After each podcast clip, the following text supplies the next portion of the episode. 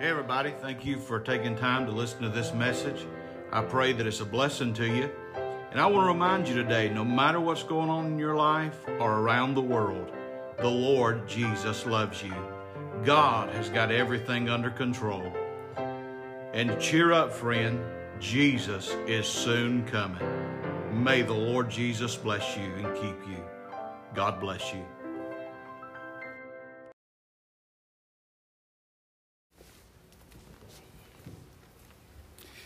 Take your Bibles, if you will, please turn to the book of Romans, chapter number 9. The book of Romans, chapter number 9. We finished last week at looking at the security that is in the believer in Romans chapter number 8. And um, so we come to chapter number 9, beginning in chapter number 9, and then chapter number 10 and chapter number 11 uh, are chapters that um, deal a lot with the nation of Israel. And there have been some that in um, that is said of these three chapters that they are obsolete for of us in this day. But I would like to remind us, though this does deal a lot with the nation of Israel, I would like to remind us as we deal with these chapters what uh, what the Spirit of God uh, dealt with Paul and said in 2 Timothy chapter number 3, verse number 16, that all Scripture is given by inspiration of God and is profitable for doctrine, for reproof, for correction, and for instruction in righteousness. I heard a, a man say one time as he uh, was uh, teaching in a class, he made the statement, he said, um, everything in the Bible may not written may not have been written to me, but everything in the Bible was written for me. And so these verses that uh, these chapters may not specifically be wrote to us, but we can rest assured that it is written for us. And before we get into get into this, I, I want us to think of um, the Apostle Paul. Man, probably um, the greatest missionary outside the Lord Jesus Christ, and um, as you as you study the Word of God and look at look at the Word of God and think about the Apostle Paul, uh, all of us would have to agree this morning that that it seems like if there pro- if there was a super Christian, it would probably have been the Apostle Paul. And, and as you study the Word of God and as you look at the Apostle Paul's life, uh, have you ever just wondered what kept the Apostle Paul going? I mean, in 2 Corinthians chapter 11, verse number 23 down through verse number 27, this is some things that the Apostle Paul writes. He says, They are ministers of Christ. I speak as a fool, I'm more, in labors more abundant, in stripes above measure, in prisons more frequent, and deaths oft. And then he begins to write of things that he has endured. Of the Jews, five times received I forty stripes, save one. Thrice was I beaten with rods, once was I stoned. Thrice I suffered shipwreck, a night and day I have been in the deep. And the journeyings often in perils of water, and perils of robbers, and perils by my own countrymen, and perils by the heathen, and perils in the city, and perils in the wilderness, and perils in the sea, and perils among false brethren, and weariness, and painfulness, and watchings often, and hunger, and thirst, and fastings often and cold and nakedness. As you read those things that Paul has listed that he has uh, he went through not because he was in sin or not even because he was against he was going against the Lord, but it was because he was in the will of God that he was going through all these things. And as I as I read that and as I look at the Apostle Paul, I, sometimes I can't help but wonder, man, what, what drove the Apostle Paul? What made him endure all the things that, he endured? We, we could ask the question like this What is his what was his motivation? I heard a story, I heard a story this week of a, of a man. He was hiking in the woods, and as he was hiking in the woods, he uh, began to, he saw a, a, bear that was beginning to um, come in behind him. And I, I, don't know if you've ever been, been um, somewhere at nighttime, but um, have you ever noticed that something always gets behind you at, in the dark? And no matter how fast you walk, uh, that thing speeds up that much faster. And um, so as he's walking in the woods, he notices that bear is beginning to um, come on his trail, and he begins to run, and the bear begins to run, and and um, he he begins to think, how you know, how am I going to escape uh, um, this bear getting me? And so he is up, up above. Uh, ahead of him on the trail, he sees a low lying limb, and he says, If I can just make it to that limb, I can jump and I'll be able to be able to climb, grab that limb and climb up that tree and escape uh, this bear tearing me apart. And so, the closer he gets to that limb, he realizes that that limb was not as low as he thought it was. And as he's running, he's looking at that limb. He said, There's no way that I can make even a professional basketball player couldn't jump and reach that limb. But he knows that his certain doom is going to be, eat, be eaten by that bear if he don't at least try. So he, he jumps and he misses the limb. But he caught it on his way back down.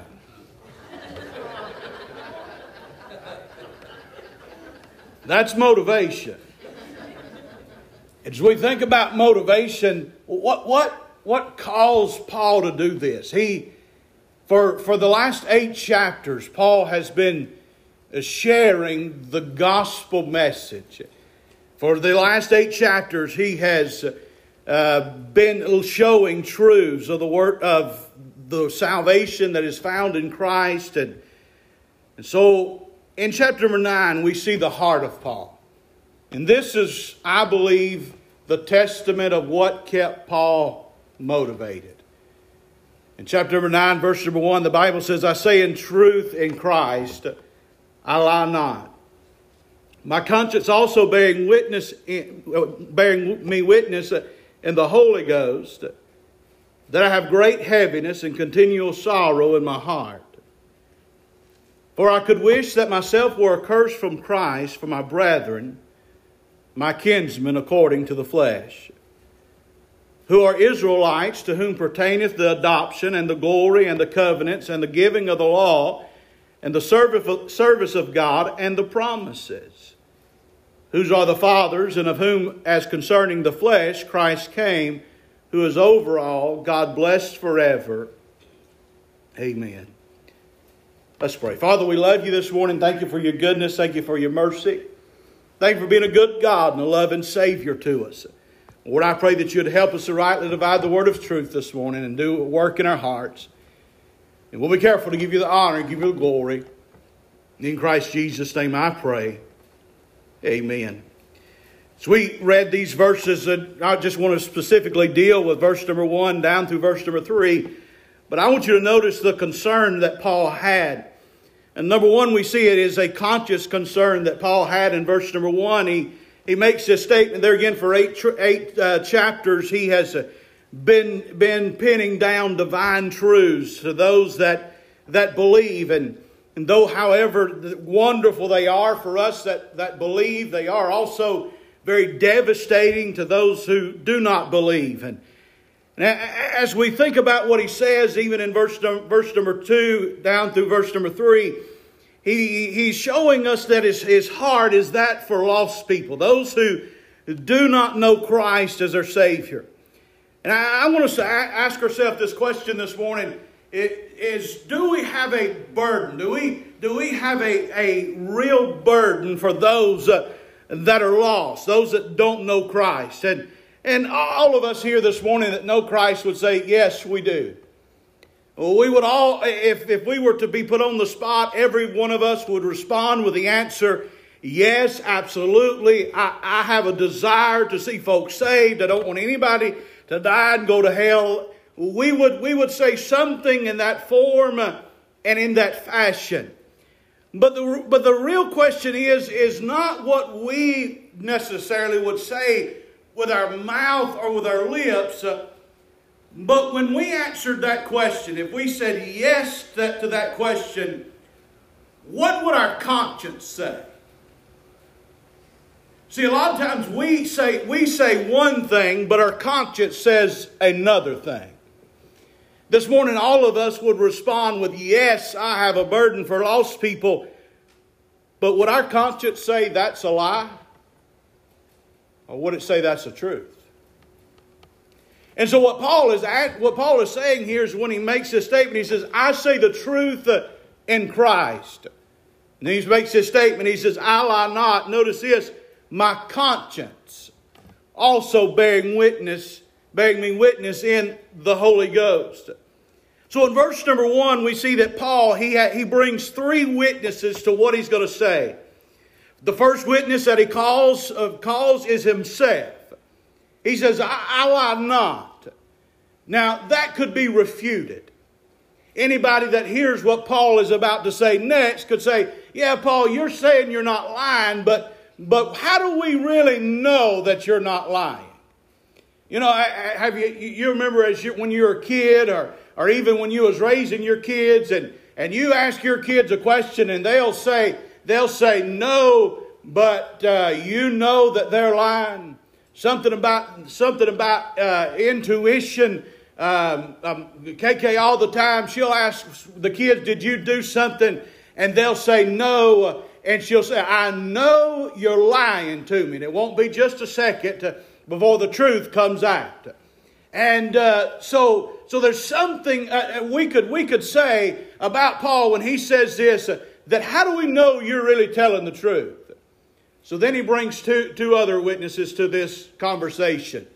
He not only has the witness of himself, but then he brings in the witness of Christ.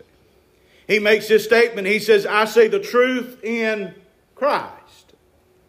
So not only is he is Paul vouching for himself, but now he is bringing Christ in the picture and saying, if you don't believe me, just know this, that I'm saying the truth in Christ. Christ knows what I'm saying is true. Then he does not only leave it at that, but then he brings in the witness of the Spirit of God. He says, My conscience bears bear, uh, bearing me witness in the Holy Ghost. So he has three witnesses that he brings himself, Christ, and the Spirit of God. Now, we know that no matter how spiritual a person can be, men can lie. But there's one thing that is forever settled today, and that is that Christ cannot lie and the Spirit of God cannot lie. So he brings in two people, two witnesses to what he's about to say, and says, These two can testify to what I'm about to say, and they do not lie. And so, what Paul, Paul what he's about to say for, uh, for the human mind is, is, is uh, unbelievable. As some would even say it's highly exaggerated. And so this is why Paul brings these two witnesses that, that cannot lie, they cannot mis, mis, uh, misrepresent the truth, uh, to prove his point about, his, about what he's about to say. So he says that, he says, first of all, this conscious concern that he has. Not only is it a conscious concern, but he also says in verse number two that it's a continual concern. Notice the phrases that he uses. He says that I have great heaviness. Now, that great heaviness we know would be pain and grief and mourning. And then he says that of continual sorrow, intense pain and, and anguish, anguish and torment. It's uh, uh, this heaviness and sorrow is a continual thing. It's a, an, an unceasing thing for the apostle Paul. And, and so he, he tells us that this, this great heaviness, this continual sorrows in my heart, uh, and what is it? And it's this. Uh, verse number three, he explains what it is. For I could wish, myself, wish that myself were accursed from Christ for my brethren. And we see there again, it is a conscience concern. It is a continual concern. I want us to ask, and I, know I've, said this several times uh, in the short time that we I've been here. But I want us to really think this morning when's the last time that you and I was brokenhearted over somebody who don't know Christ? I mean, isn't it amazing that we can, we can watch television and, and we can be so moved by a scene in a movie that we, it will bring tears to our eyes. Uh, but yet, when's the last time tears come to our eyes for people who don't know Christ?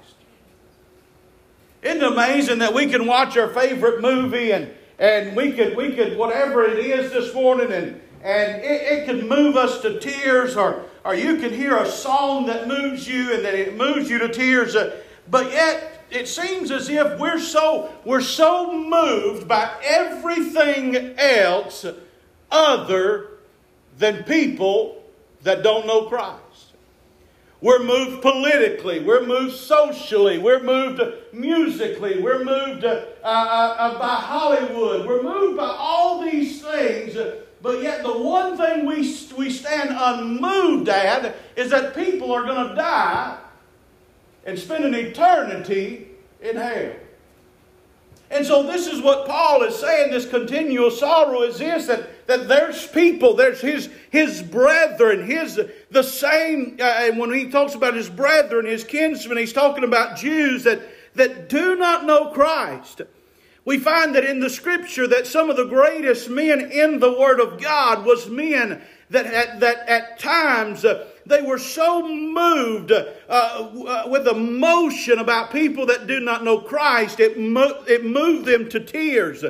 We find this in the life of Jesus. We find it in the life of Paul. We find it in the life of Jeremiah. And I want you to hear what the psalmist David says in Psalms 126, verse number 6. He pens this He that goeth forth in weeping bearing precious seed, shall doubtless come again with rejoicing, bringing his sheaves with him.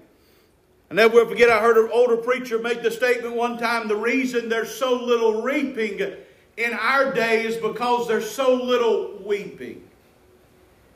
What's the old saying? Nobody cares to know how much you know until they know how much you care. And yet, a lot of times, we're telling people about how much we know about the gospel of Christ, uh, but yet we show so little concern about the gospel of Christ. We tell people that we want them to, to be saved, we want them to come to church, we want them to be involved, we want them uh, uh, uh to be a part of us, uh, but yet we say one thing, but our emotions say another thing. And so, reality of it is this morning is we see that this that Paul has not only this conscience concern, but he has this in his a continual concern. We see also in the in that Paul had the same heart as Jeremiah. Listen to what Jeremiah says uh, says in Jeremiah chapter nine, verse number one. He says this: "Oh, that my head were waters, and mine eyes a fountain of tears." that I may weep day and night for the slain of the daughter of my people.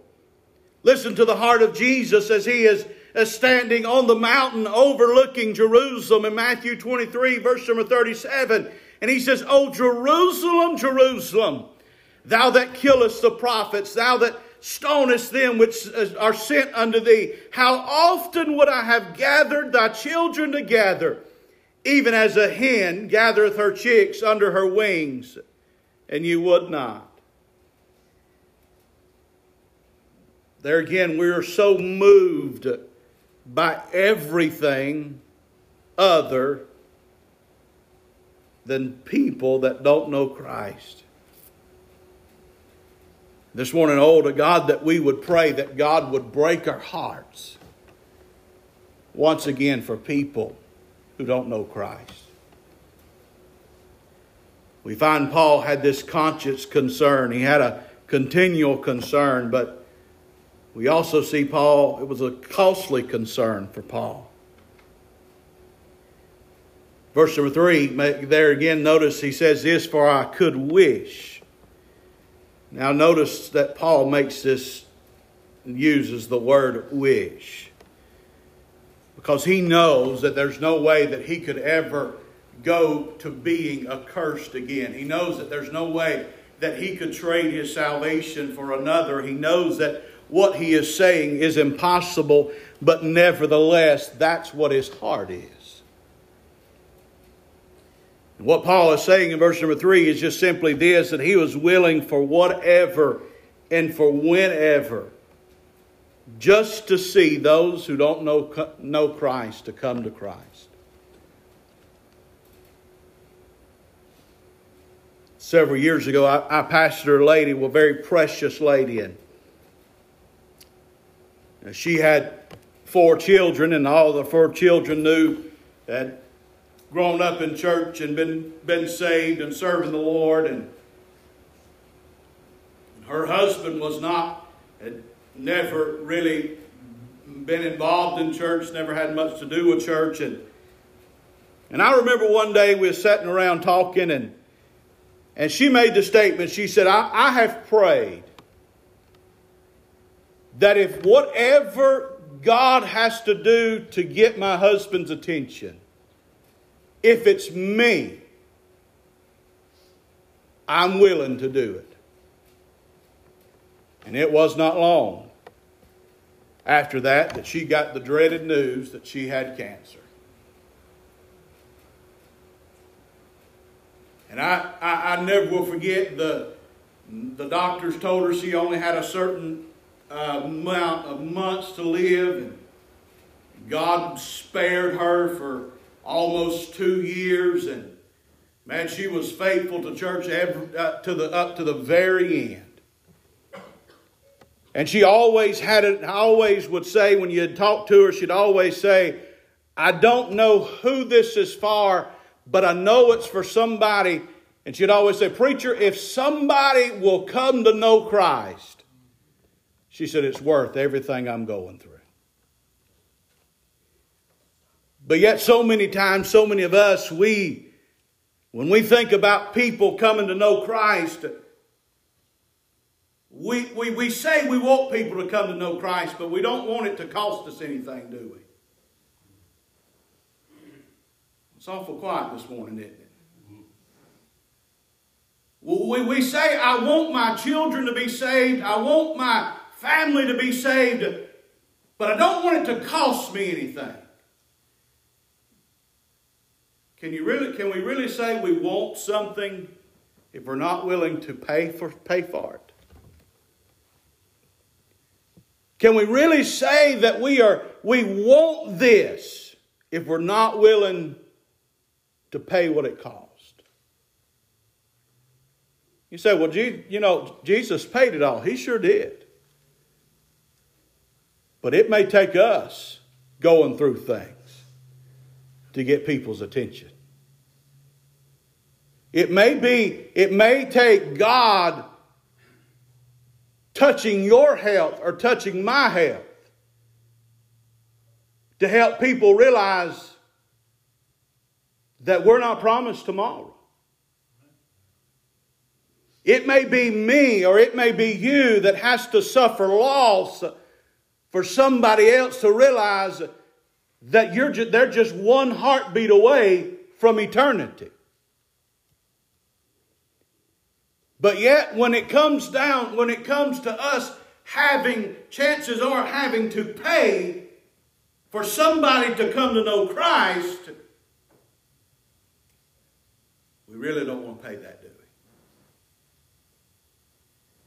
I can remember when God settled it in my heart to for us to come here, and I, me never having moved away from home, and always being right there, and everything I've ever known is right there, and and um, I, I, can I can remember um, telling KK one day, I said, I cannot imagine what it feels like for a missionary to not just move five hours away but move, move a day's journey away from their family. I mean, not just move 500 miles, but move on the opposite end of the world from everything they've ever known. And the only reason they do it is because they have a burden for somebody over there. I can't imagine that. Now, I, I know, I have known missionaries, Brother Kemp, that, that they don't look at it as a sacrifice. But to me, that's a sacrifice. And can I, can, can, if we was to have a missionary that come, come in, come here and say, listen, I've got a burden for people in Africa I, I want to see people in Africa saved, but I'm not going to go to Africa. I've got a burden for them. I'm raising money for it, but I'm not going to go. We'd say that's foolish, wouldn't we? We'd say you don't really have a burden. Because if you really had a burden, you'd go to Africa. But is that not the way most of us live our Christian life? We say we have a burden to see people saved, but we're not willing to walk across the street and tell them about Jesus. We say we have a burden for lost people, but we won't give a gospel tract in fear of rejection. We say, I want to see people saved. I don't want to see people die and go to hell, but I don't want to be the one that has to go tell them about Jesus. Well, if I'm not going to, if you're not going to be the one to tell them about Jesus, pray tell me who will tell them about Jesus.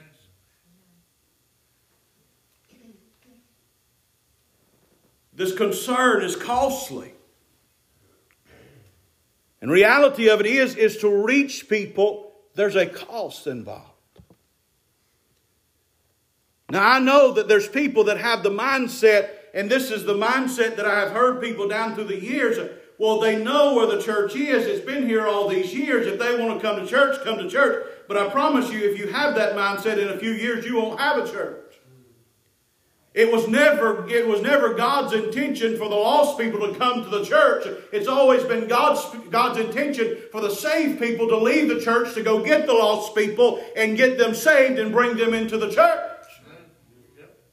But yet we have this mindset that we that it's, it's their job to come to us, but reality it's our job to go to them. And so this concern is very costly. One man wrote the statement, he said, Evangelism has little, little effect if the evangelist has no love for the people.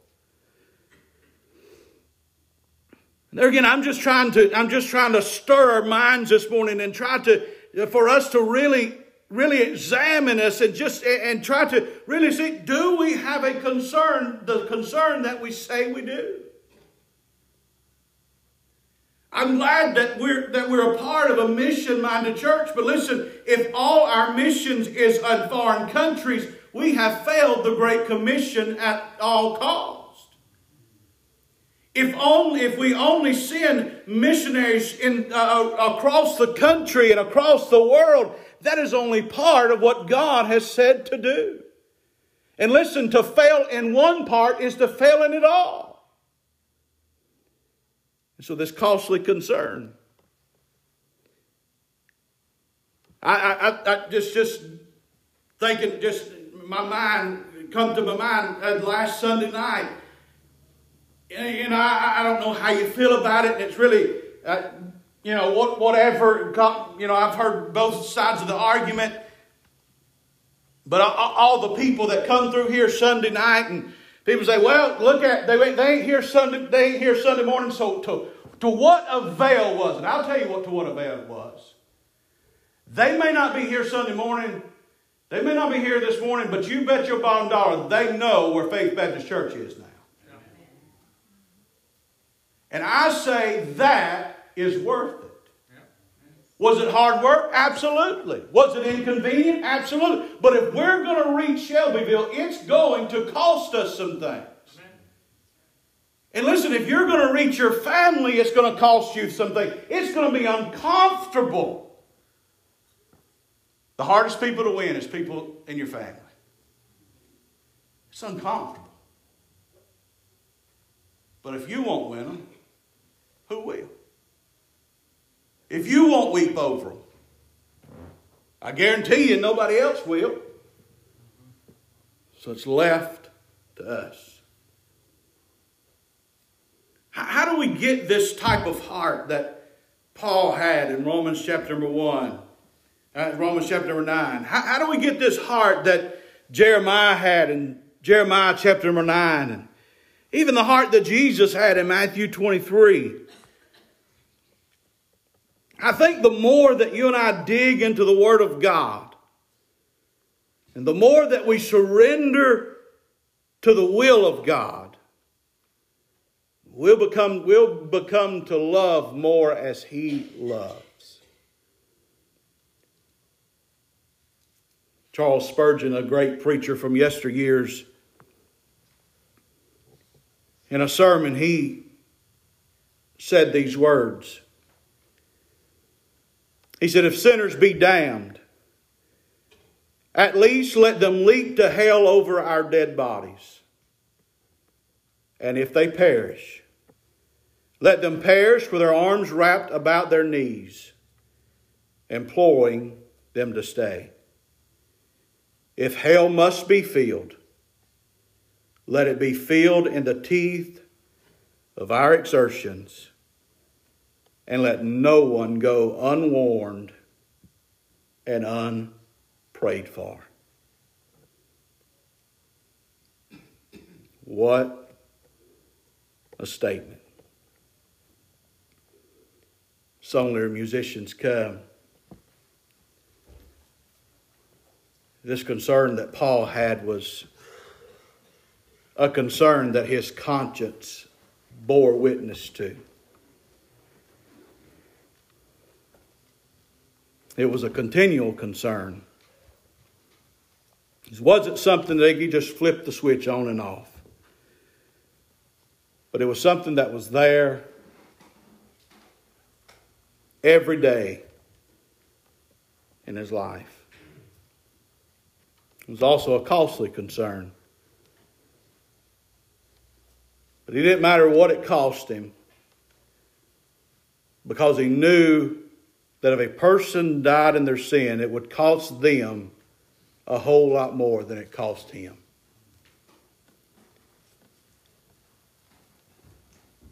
This morning, I, I, I want us to really consider our concern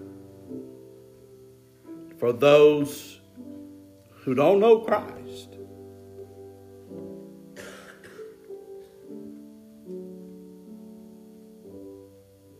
And maybe this morning that we need to find us a place to pray and ask God to relight the burden for people who don't know Christ.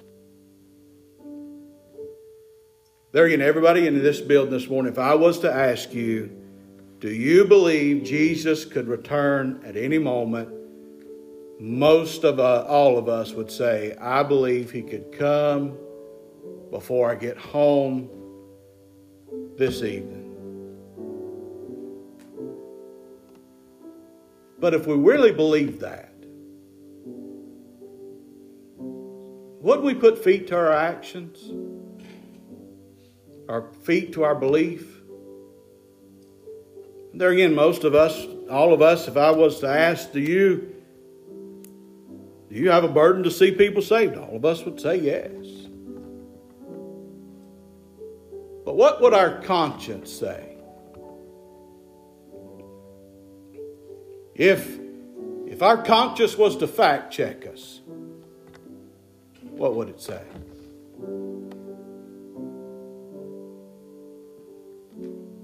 Now, I, I don't know what at what point in time a child goes from that point of innocence to that point of when they're accountable for their sins. I, I, I don't. We use the phrase "age of accountability." I don't know. There's there's no set age for that. But can you imagine standing by the casket of, your child and having to look into that casket and know that you didn't do everything you could to win them to Christ.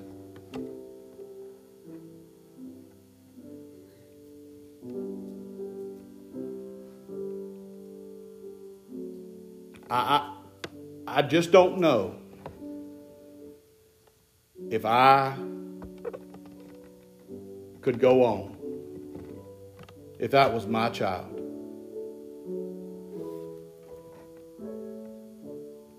Do you realize that this, every person you come in contact with is somebody's child? Somebody loves them. And more importantly, God loves them. And because your Heavenly Father loves them, we should love them as our own flesh and blood. Because the same God that created him, them created you, created me. This morning, boy, what a what an opportunity we have before us. As Jesus made the statement in the Gospels, the fields are white unto harvest, but oh, are the laborers few. So this morning, I want to ask you would you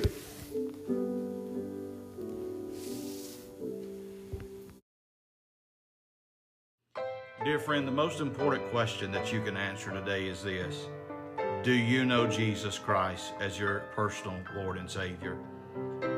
I hope that the answer to that is yes. But if you don't know, would you reach out to me? I would love to talk with you and pray with you and show you in the scripture how you can know Jesus Christ as your personal Savior. My email is preachercharliemc at yahoo.com. Please reach out to me if there's any way that I can help you. Remember, Jesus loves you.